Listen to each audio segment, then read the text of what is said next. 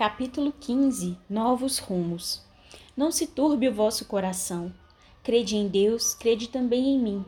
Há muitas moradas na casa de meu Pai. Jesus Cristo, João, capítulo 14, versículos 1 e 2. Havia cerca de dois meses que findara nosso estágio nas camadas terrenas. Regressáramos ao Instituto Maria de Nazaré e novamente nos instaláramos no pavilhão anexo ao hospital, onde residíamos desde quando recebêramos alta. Não lográramos ainda, porém, avistar-nos com o irmão Teócrito a fim de conhecermos sua opinião relativamente ao modo pelo qual nos conduzíramos em liberdade. O que mais nos preocupava era a opinião de Teócrito, as deliberações da direção geral sobre nosso futuro. Para onde iríamos? Que seria de nós uma vez ausentados de Teócrito, de Roberto, de Carlos, de Joel, daquela elite acolhedora dos departamentos hospitalares? Reencarnaríamos imediatamente, no caso de não termos conseguido méritos para mais longo estágio no aprendizado espiritual? Por um daqueles dias de ansiosa expectação, fomos surpreendidos com a visita do velho amigo Jerônimo de Araújo Silveira. Chegara ao pavilhão indiano pela manhã, acompanhado do assistente Ambrósio, a cuja bondade tanto devia. Passara já pelo hospital a despedir-se de Teócrito e seus auxiliares, em cujos corações encontrara sempre sólidas afeições. E agora nos procurava a fim de retribuir a visita que lhe fizéramos e também despedir-se, pois que naquela mesma semana encaminhar-se-ia para o recolhimento a cuidar dos preparativos da reencarnação próxima. Via-se a amargura timbrar-lhe as feições, num aspecto de acabrunhamento iniludível. Jerônimo não fora jamais resignado.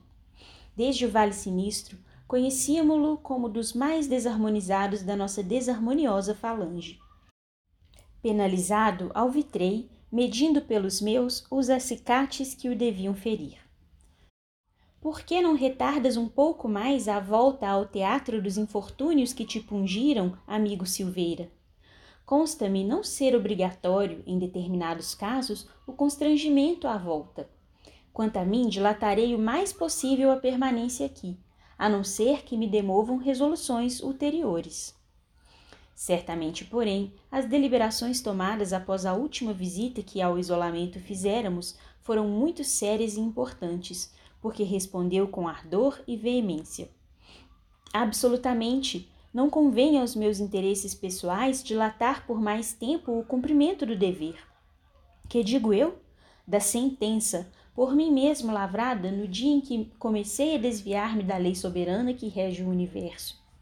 Fui grandemente preparado por irmão Santarém e irmão Ambrósio, meus dignos tutores, para esse serviço que se impõe às minhas críticas necessidades do momento.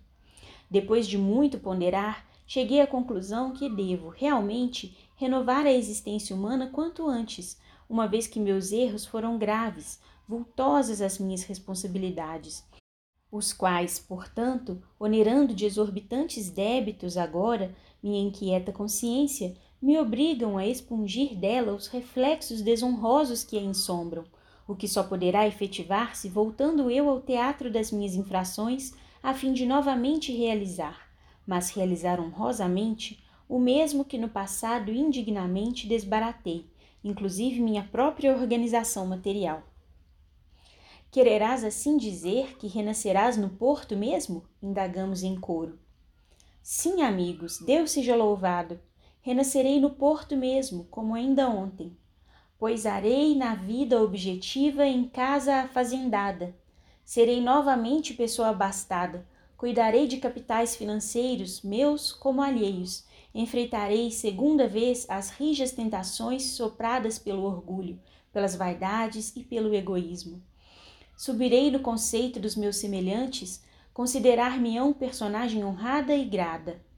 Serei o mesmo, tal qual, tal qual ontem fui Apenas não mais me conhecerão sob o desonrado nome de Jerônimo de Araújo Silveira, porque outro receberei ao nascer, a fim de acobertar-me da vergonha que me segue os passos. Apenas tudo isso realizarei como expiação, a terrível expiação de possuir riquezas, mais arriscada e temerosa que a da miséria, mais difícil de conceder méritos ao seu infeliz possuidor. À beira de um novo berço, para ainda uma vez ser homem e ressarcir antigos delitos, comove-me até as lágrimas o verificar a paternal bondade do Onipotente, concedendo-me a graça do retorno, protegido pelo esquecimento, pelo disfarce de uma nova armadura carnal, um nome novo, a fim de que minha desonra de outrora não seja por toda a sociedade em que vivi reconhecida e execrada. E eu, assim confiante e fortalecido, possa tentar a reabilitação perante a lei universal que de todas as formas infringi, perante mim mesmo, finalmente. Pois sabei todos vós, amigos, a vergonha da desonra ruboriza-me ainda as faces espirituais, como no dia aziago em que me confiei ao suicídio no intuito de livrar-me dela. Impressiona-me a tua argumentação, ó Jerônimo. Com satisfação verifico que não foram inúteis os esforços de irmão Santarém e irmão Ambrósio a respeito do teu caso, interveio João de Azevedo. Sim, acudi comovido e preocupado em esmiuçar notícias para os apontamentos de minhas projetadas memórias. Observo que modificações sérias realizaram um milagroso efeito em teu modo de ponderar. Porém, de que família renascerás, ó Silveira? Ainda por lá recordamos de várias famílias abastadas. Ainda que eu soubesse, não vulo poderia revelar, meu caro senhor Botelho. Fui informado por meus tutores de que tão sutil realização verifica-se no santuário de sigilos indevassáveis, por não permitir à lei magnânima quaisquer indiscrições que venham perturbar o bom andamento da evolução a confirmar-se. Segundo explicações de irmão Ambrósio, saberemos, quando muito, apenas o local onde emigraremos, até que nos internemos no recolhimento, onde então tudo se delineará para nós. Todavia, assisti a certa entrevista de dois reencarnantes do manicômio com seus futuros pais, e ouvi dizer a alguns vigilantes nossos que muitos pormenores poderão ser fornecidos sobre o assunto, até mesmo aos homens, retruquei agastado, recordando a visita feita ao posto de emergência da colônia com a expedição do Departamento de Reencarnação. Foi irmão Ambrósio que interveio, corroborando com autoridade as assertivas ouvidas ao já agora futuro capitalista do Porto.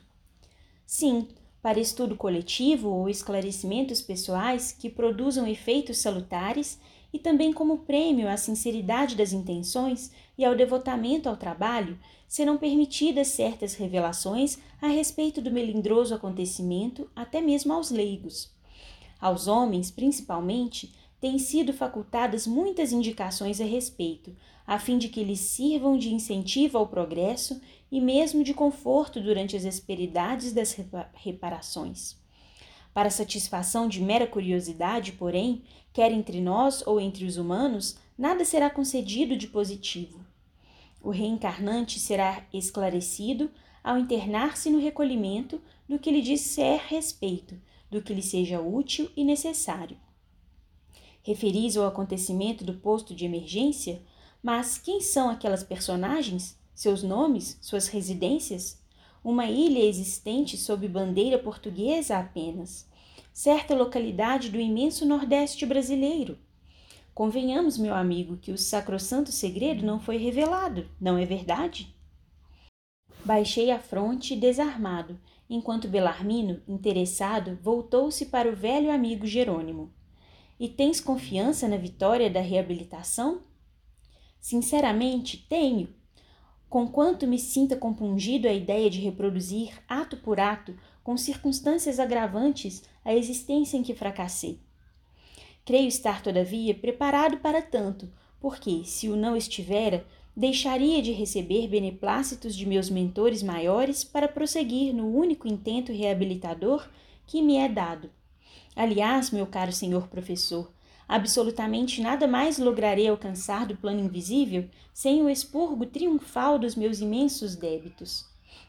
Forçoso será compreender que desgracei minha própria família, que lancei nas torrentes dificultosas da miséria outras famílias cujos chefes me emprestavam o concurso dos próprios bens e de labores sagrados, os quais por mim se viram vilipendiados graças à minha insânia de jogador e de devasso. Será preciso, outro sim, recordar que lesei a pátria, crime que repugna a qualquer homem honrado, deixando mal ainda funcionários que, bondosamente, intentando socorrer-me, por facultarem prazo para reabilitação, deixavam de agir como lhes era dever, lavrando penhoras, denunciando-me a justiça, levantando falência, etc. Todas estas feitas coisas pesam na balança de uma consciência acordada pelo arrependimento, ó Belarmino, pois constitui crime perpetrado sob as inspirações da incúria, da má-fé, da devassidão dos costumes, da inconsequência leviana, do desamor ao bem. Enredei-me de tal forma no sinistro porquê do suicídio que me sinto agora grilhoado ao pretérito por tão insidiosa cadeia que, a fim de algo realizar nos planos espirituais, deverei voltar ao cenário dos meus deslizes para quebrá-las, refazendo dignamente o que insensatamente andei praticando. Como nenhum de nós ousasse aparteá-lo, o visitante prosseguia, ao passo que rija tristeza ensombrava nossos corações. Não mais terei filhos junto a mim, deixando de zelar pela família até o final, rejeitando-o a meio do caminho a honrosa incumbência de chefe do Instituto do Lar, pelo céu concedido no intuito de me fazer ascender em méritos, coloquei-me na desgraçada situação de não conseguir oportunidades, nessa próxima existência, de constituir um lar e ser novamente pai. Não obstante, a fim de ressarcir a feia atitude contra Zulmira e meus filhos, prometi a Maria, mãe boníssima do meu Redentor, cuja solicitude maternal reabilitou Margaridinha e Albino, envidar todos os esforços, quando na terra, no sentido de amparar crianças órfãs, levantar de qualquer modo abrigos que agasalhem a infância e tornar-me o zelador dos pobrezinhos, como o seria de filhos por mim gerados. Será o meu ideal na existência expiatória a que não tardarei a regressar. Praza aos céus que suspendas os teus abrigos para a infância desvalida, antes que a ruína financeira te cerceie as possibilidades futuras, amigo, amigo Jerônimo. Interrompi eu, surpreendido com a coragem que transparecia de suas asserções. Praza aos céus, amigo, porque antes ou depois da ruína financeira que me aguarda na expiação terrestre, hei de tornar-me arrimo de muitos órfãos. Os vultos chorosos de meus filhos, votados ao desamparo e à desgraça pela minha morte prematura, estão indelevelmente fotografados em minha consciência, a requisitarem de minha parte um resgate à altura, seja à custa de que sacrifício for. Novamente aparteou o irmão Ambrósio, elucidando cautelosamente. Sim, praza aos céus que, seja no apogeu das possibilidades monetárias ou no ocaso das mesmas prosperidades, seus pensamentos e sua vontade se não desviem da rota reabilitadora que resolveu familiar. No momento é o nosso penitente animado das melhores intenções. Todavia, dependerá da sua força de vontade, da permanência nos bons propósitos que agasalha, a vitória das realizações pretendidas. Geralmente, o espírito, uma vez reencarnado, deixa-se embair pelas falaciosas atrações do meio ambiente a que se vê submetido, esquecendo compromissos de honra assumidos na espiritualidade, os quais muito conviria ao próprio que os esquece serem cumpridos à altura da importância que representam. Mas, se vontade firme de vencer impulsioná-lo per perenemente, sobrepondo-se às influenciações deletérias do mundanismo egoísta, será bem certo que estabelecerá harmoniosa correspondência telepática com seus mentores invisíveis, os quais procurarão impeli-lo para a frente por meio de inspirações sadias, embora discretas, auxiliando-o segundo a lei de solidariedade estabelecida no intuito de fraternizar o universo inteiro.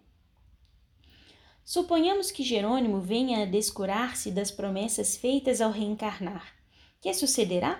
Interroguei, apegado ao azedo critério de repórter pessimista. A consciência inquietá-lo-á perenemente, e mais tarde, regressando à espiritualidade, se envergonhará de ter faltado com a palavra, compreendendo, ademais, a necessidade de cumpri-la em uma nova migração terrena. Esperamos, no entanto, que tal não aconteça no caso em apreço. Jerônimo possui o principal fator para realizar o prometido: a boa vontade, a ternura pelo órfão abandonado. Subitamente, em meio do rápido silêncio que se verificou em seguida, Belarmino, cujos sentimentos delicados o leitor já teve ocasião de apreciar, levantou o olhar interessado para o futuro capitalista do Porto e interrogou afetuosamente: Que notícias darás aos amigos da tua Margaridinha? Transportou-se sempre para o Brasil? E Albino continua na prisão? Sua Majestade interessou-se por ele realmente? Ah, sim, fez o inconsolável pai suicida, como se houvesse vibrado acordes pungentes nas mais sensíveis cordas do seu coração. Estava mesmo para vos participar alvíceras. Nunca mais pude visitá-los, como sabeis, por não mo permitir a situação moral apaixonada capaz de muitas indiscrições. No entanto, estou seguramente informado de que Margaridinha, chegando ao Brasil, casou-se com um compatriota, homem honesto e probo, que lhe ofertou afeição leal e um nome honrado. Louvado seja Deus! Que bem faz a minha alma dar-vos esta notícia. Quanto ao Albino, é comerciante, embora modesto, em Lourenço Marques. Corresponde-se assiduamente com o seu amigo Fernando, que o tem aconselhado muito honradamente, que todos os esforços envidou para favorecer-lhe meios honestos de viver, instruindo-o ainda, ademais, na ciência dos espíritos, da qual é fiel adepto. Casou-se também, há pouco mais de um ano, com bonita morena portuguesa africana, e agora é pai de duas lindas gêmeas recém-nascidas. Tu os vês de certo, ó Jerônimo, se bem os não visites? Interroguei, partilhando a saudade que transparecia de suas expressões. Sim, amigo Botelho, Vejo-os por meio dos aparelhos do irmão Santarém, e é como se os visse de bem perto e com eles falasse, pois isso me é permitido. Quanto a Zulmira, cúmplice infeliz dos meus desatinos, termina sua desgraçada vida amparada pelas duas filhas mais velhas, as quais não se negaram, mercê de Deus, a socorrê-la quando as procurou. Tentou interceptar a ida de Margarida para o Brasil, sem o conseguir. Pobre Zulmira! Amava-a tanto, meu Deus. Fui o responsável por suas quedas. Também a ela devo reparações, que mais tarde proverei com o favor do céu. Dois dias depois, Roberto de Canalejas voltou a visitar-nos de posse de um convite de irmão Teócrito para, à noite, atendermos a reunião solene a realizar-se na sede do departamento hospitalar. Tratava-se, dizia o moço Canalejas, de uma cerimônia de despedida, durante a qual seríamos desligados da tutela do departamento e considerados habilitados para outros carreiros em busca das reparações para os serviços do progresso. Dos bairros anexos aos hospitais, seguiriam antigos tutelados a assistirem ao importante conclave, que a todos profundamente interessava. Como será fácil entrever, a movimentação era intensa, nesse crepúsculo em que todas as dependências do grande departamento enviavam contingentes de espíritos considerados aptos ou necessitados dos prélios terríveis da renovação carnal expiatória, devido ao crime da maior infração da criatura à face do seu Criador. Pela primeira vez penetrando a sede do departamento onde Teócrito mantinha os gabinetes de direção e trabalhos que lhe eram próprios, fomos surpreendidos pela majestosa estruturação interior do mesmo, a qual apresentava, como os demais, o estilo português clássico, de grande beleza e sobriedade de linhas.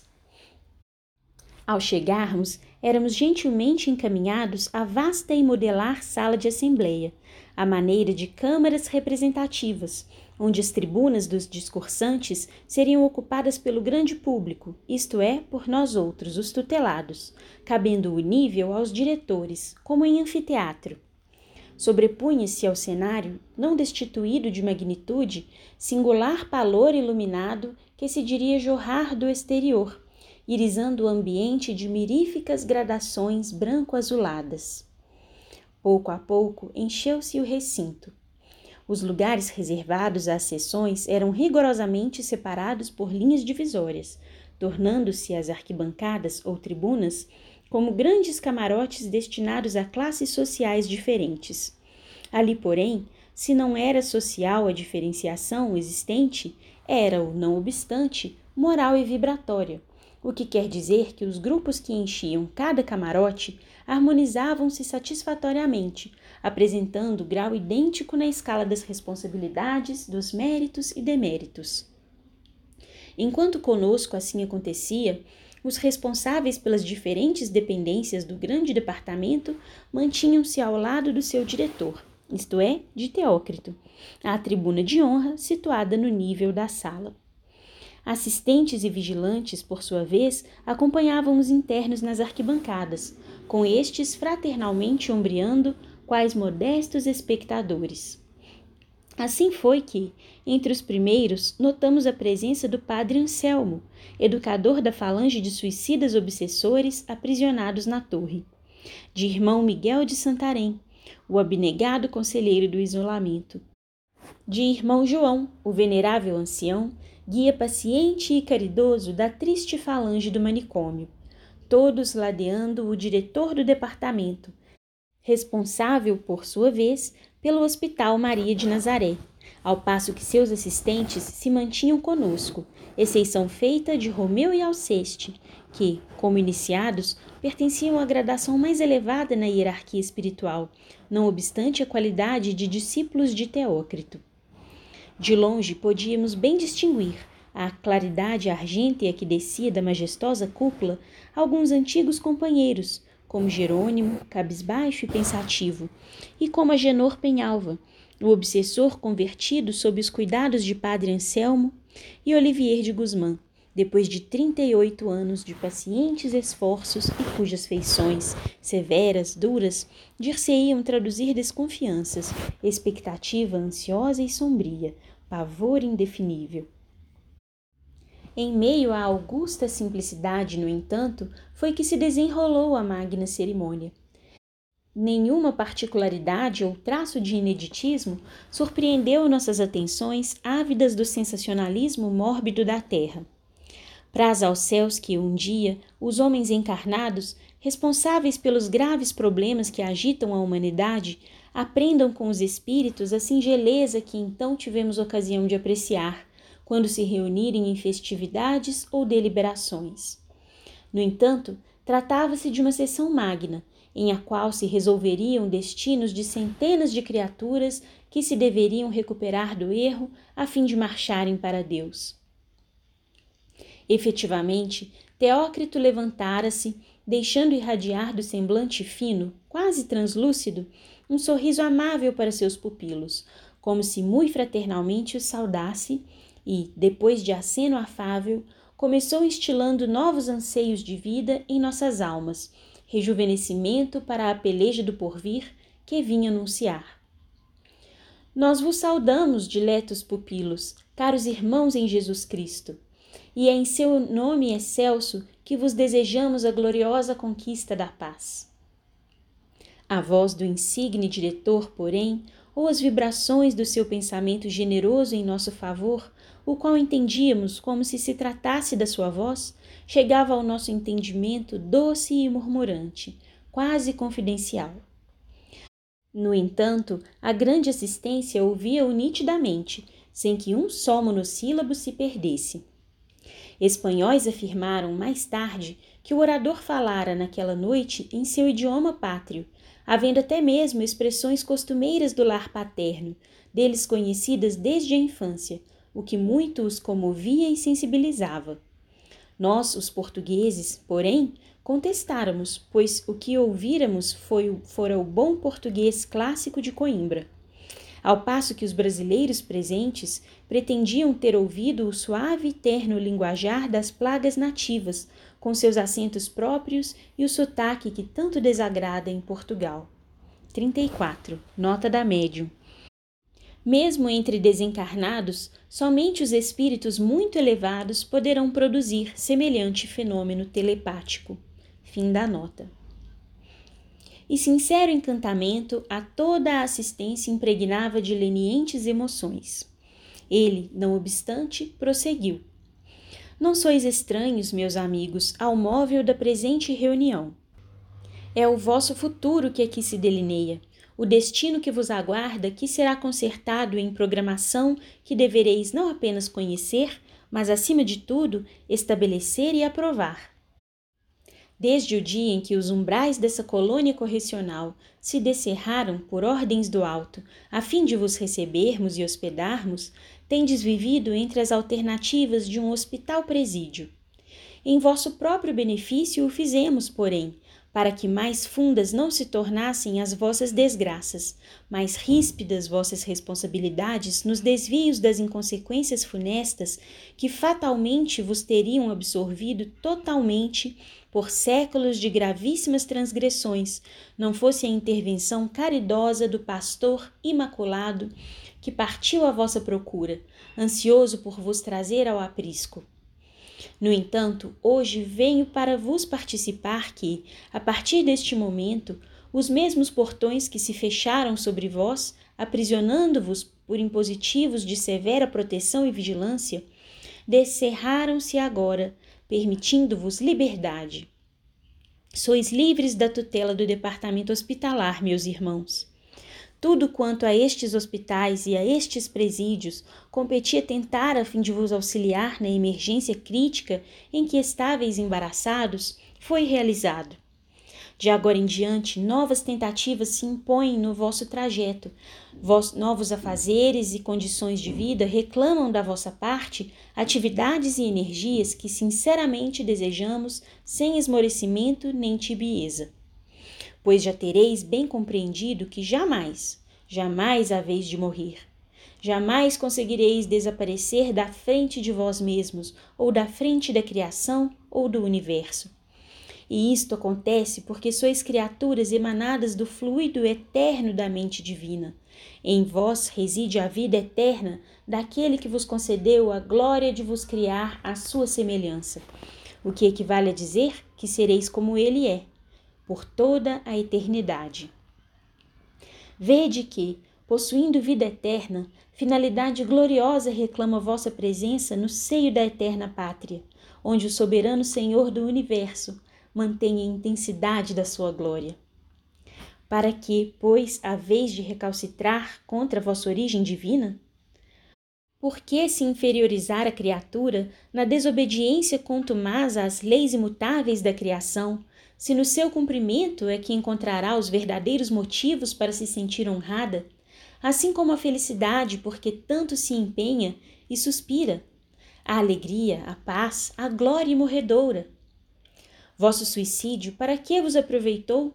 Apenas para a vós próprios demonstrar o grau da ignorância e da inferioridade em que laboráveis, presumindo possuir muito saber e muita ciência apenas para distender vossas amarguras a longitudes incalculáveis para o vosso raciocínio, quando seria muito mais suave, porque meritório, o acomodar-vos aos impositivos da lei que permite as atribulações cotidianas como incentivo ao espírito para o progresso e para a elaboração das faculdades sublimes de que é depositário.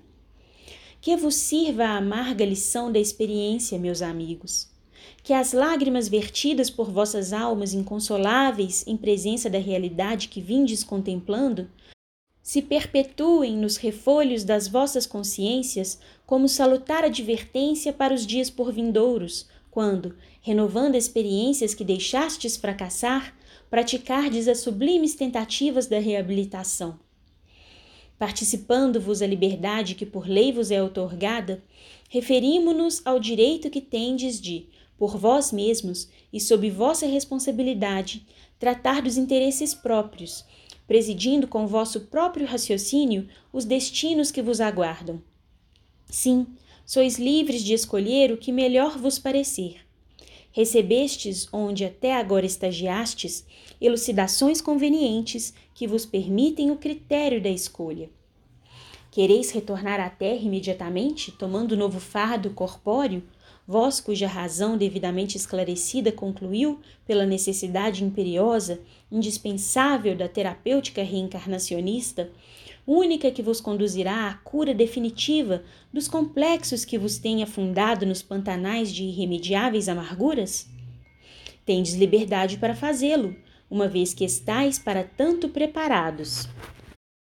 Preferis ficar e cooperar conosco durante algum tempo, dilatando a época do inevitável retorno ao orbe terráqueo, seja aprendendo a servir no corpo de nossa milícia, seja desenvolvendo faculdades de amor no aprendizado fraterno de catequese às falanges obsessoras que infestam a terra e o invisível inferior, ou no auxílio prestativo aos nossos hospitais, enfermagem, isto é, assistência benemérita de caridade e consolo fraternal, vigilância, etc., tendes autorização para escolher. Nosso campo de ação é intenso e muito vasto, e nas fileiras da nossa agremiação, bem recebido será o voluntário que, amando o Senhor, respeitando suas leis, desejando trabalhar e servir para progredir, submetendo-se aos nossos princípios e direção, se for inexperiente, quiser colaborar para o engrandecimento do bem e da justiça. Vede Joel, a quem tanto quereis. Para aqui entrou em vossas condições. O amor de Jesus converteu-o em ovelha pacífica. E apesar do muito que ainda terá de experimentar na terra, como resultante do infeliz gesto que preferiu em meio da jornada que convinha vencer, quanto amor aos seus irmãos sofredores sabe ele ofertar. Quantos gestos nobres e meritórios todos os dias distribui entre aqueles que lhe são confiados a vigilância. Porventura desejais aqui ficar, sem coisa alguma tentardes para o benefício próprio, perambulando de departamento em departamento, observando fatos, presos a um círculo vicioso de contemplação improdutiva, ou entre o invisível inferior e a terra, arriscando-se a perigosas tentações, inativos, ociosos, a exercerem a mendicância do astral, sem algo de meritório praticar, conquanto incapazes da prática do mal, uma vez que não sois maus? Não nos oporemos tampouco, conquanto, com todas as forças da nossa alma e todo o sincero empenho dos nossos corações, vos aconselhemos que assim não procedais é que isso redundaria em agravos penosíssimos para a vossa situação, em angústias evitáveis, mas que se prolongariam em estados insustentáveis, que vos cumulariam de desvantagens amargosas, de incertezas e responsabilidades que muito conviria evitardes. Ou, de outro modo, desejareis prolongar a permanência ao nosso lado, a fim de vos iniciardes nos conhecimentos superiores da vida, consagrando-vos aos cursos preparatórios para a verdadeira iniciação? Só possível após os resgates a que vos comprometestes com a própria consciência? Sede bem-vindos, ó amigos, e aprenderei com o mestre dos mestres os primórdios que vos têm faltado, e recebei em seu nome os elementos com que vos fortificareis para a consecução dos ideais de amor, de justiça e de verdade. Muitos de vós presentes a esta Assembleia se encontram habilitados para esse curso preparatório. Para outros, porém, o momento ainda não chegou. Suas consciências segredar-lhes-ão o caminho a seguir, sem que nos constranjamos a proferir-lhes os nomes. Mesmo aos habilitados, todavia, Nada obrigará à aceitação do convite que ora foi feito. Aceitá-lo-ão se o quiserem, por livre e espontânea vontade. Uma murmuração discreta percorreu a assistência. Era que admirávamos a caridosa sutileza do método posto em prática, o qual inibia uns e outros de nossa falange de se julgarem favorecidos por qualquer superioridade, uma vez que não podíamos avaliar os ditames das consciências uns dos outros, assim como aboliria a suposição de predileção por parte dos mentores. Teócrito continuou depois de uma pausa. Ser-vos-á concedido prazo de trinta dias para meditares deliberadamente sobre o que acabais de ouvir, pois, conquanto estejais há bastante tempo doutrinados e esclarecidos, para tomardes, por vós mesmos, a decisão que vos convém, A tolerância manda que vos acautelemos, com ainda algum tempo de meditação, a respeito das tentativas futuras. Durante esse prazo, diariamente sereis atendidos na sede do departamento, caso desejeis informações e mais esclarecimentos no que vos disser particularmente respeito.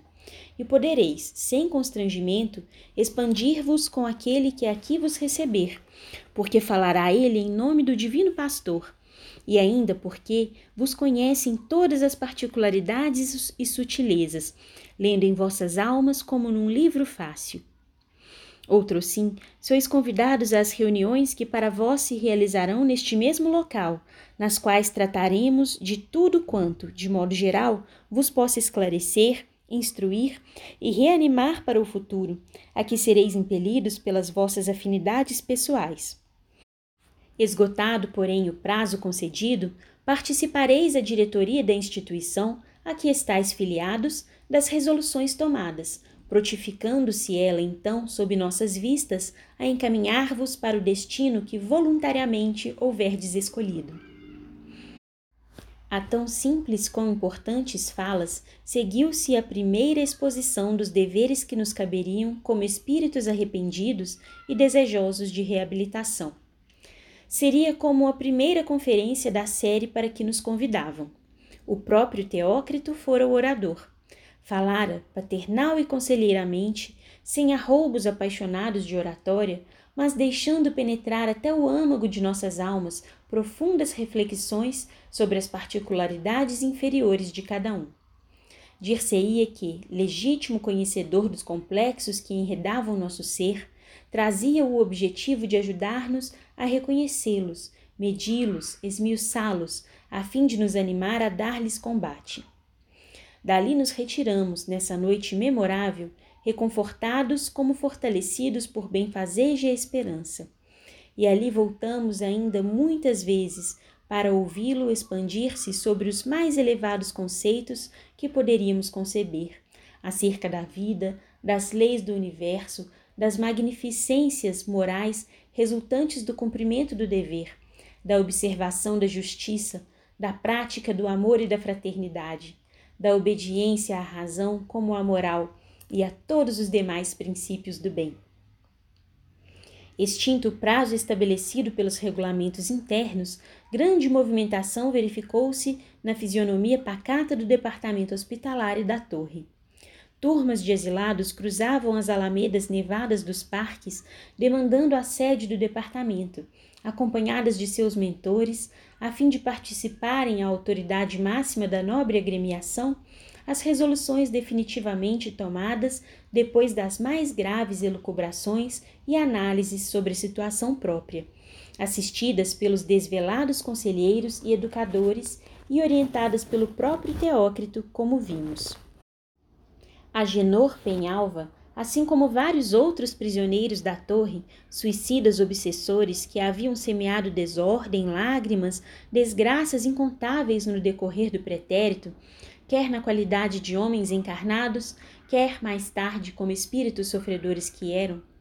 Jerônimo de Araújo Silveira, Mário Sobral e outros declararam preferir a reencarnação imediata tais os incômodos dos remorsos, as angustiosas perspectivas do passado que obsidiavam suas mentes em flagelações insuportáveis, incapacitando-os para qualquer outra tentativa.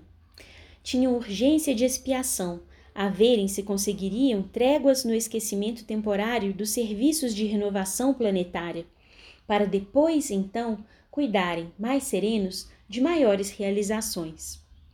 Vários outros se empenharam pelo estágio nas operosidades da vigilância, onde poderiam algo aprender para se fortalecerem um pouco mais, pois que, tíbios, indecisos, temiam ainda o contato com a carne, desconfiados das próprias fraquezas. Algum tempo de contato com as caravanas heróicas no serviço de socorro e auxílio aos desgraçados do Vale Sinistro, como da terra, desempenhando a beneficência, prepará-los-ia com mais segurança no próprio entender, apontando-lhes caminhos mais amplos na senda da fraternidade. Eu, Belarmino, João da Azevedo e bem assim alguns poucos que conosco se afinavam, todos do Hospital Maria de Nazaré, atraídos pelos magníficos ensinamentos do preclaro diretor do departamento durante suas apreciadas exposições, depois de muitas e cuidadosas investigações adentro de nós mesmos, apresentamo-nos à sua presença, declarando que, caso fôssemos merecedores da honrosa mercê de prosseguir nas sendas preparatórias da iniciação, a despeito dos deméritos que sabíamos sobrecarregando nossas consciências, nós o preferiríamos, porquanto nos seduzia a perspectiva do conhecimento que nos deixara entrever. Sede bem-vindos, amigos, foi a resposta. Amanhã mesmo podereis seguir vosso novo destino. Para que retardar mais? Não continuareis, porém, sob minha dependência. A missão a mim confiada junto de vós foi culminada, uma vez que sereis encaminhados para frente sob os cuidados de novos mentores.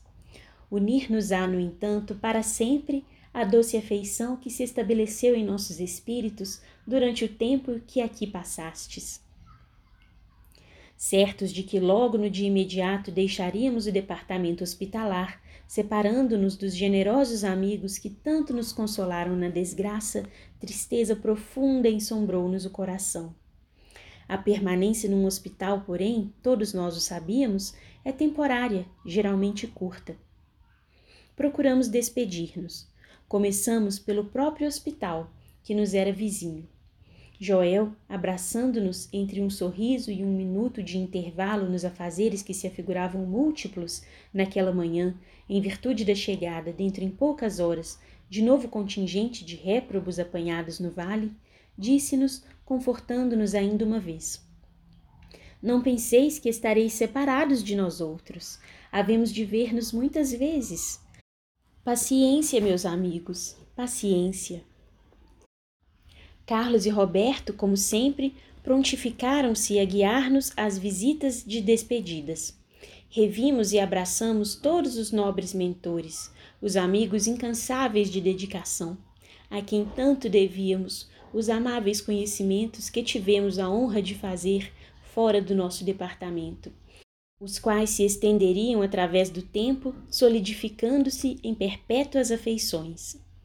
Achávamos-nos no departamento de reencarnação, acompanhados das gentis irmãs servidoras Rosália e Celestina, quando ali deram entrada vários pretendentes à matrícula no recolhimento. Era compungente observá-los maturando sobre os dramas nefastos que assim os impeliam para o futuro acerbo tão depressa, o futuro redentor.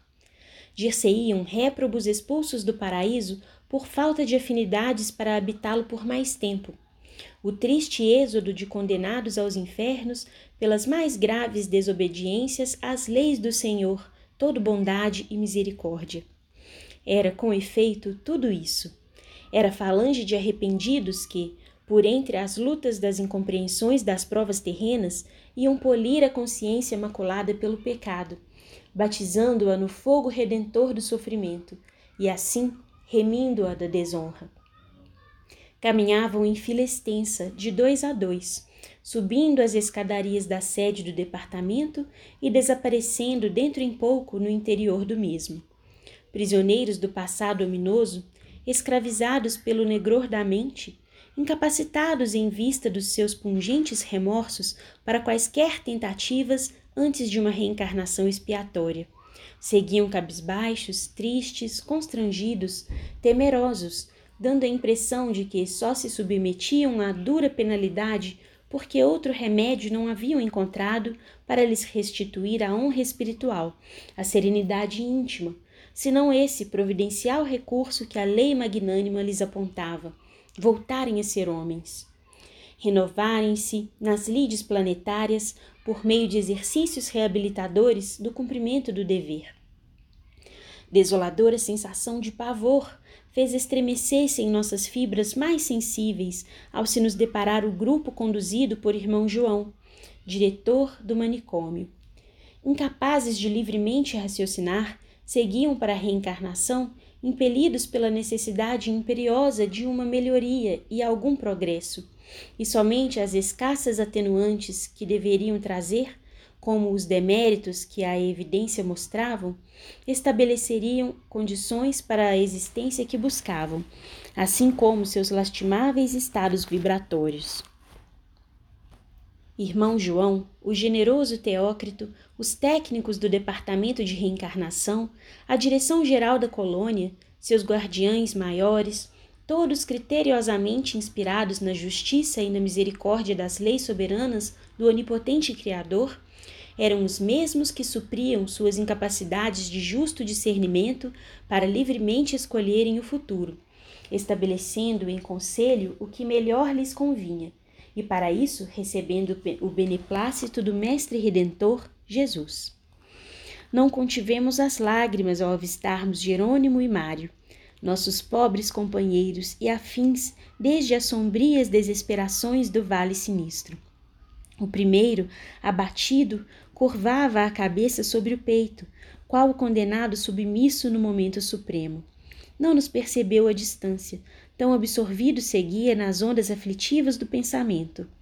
O segundo, porém, sorridente e valoroso, os cabelos revoltos, como no primeiro dia em que o víramos, o peito, no entanto, destemeroso, erguido como a desafiar as lutas por vindouras olhos vivos postos para a frente, qual sonhador antevendo o ápice honroso da empresa penosamente iniciada entre os sacrifícios exigidos pela razão e as lágrimas vertidas pelo coração, ambos conflagrados por sincero arrependimento que seria preciso expungir. Ao nos avistar, acenou amigavelmente, num adeus que parecia derradeiro, enquanto frêmito de indescritível horror confrangia nossas almas. O desgraçado acenara com dois miseráveis tocos de braços, onde não existiam mãos, ao passo que estas lá estavam, destacadas, encravadas em seu próprio pescoço, como recordando a morte violenta pelo estrangulamento, a mesma por ele dada à infeliz Eulina.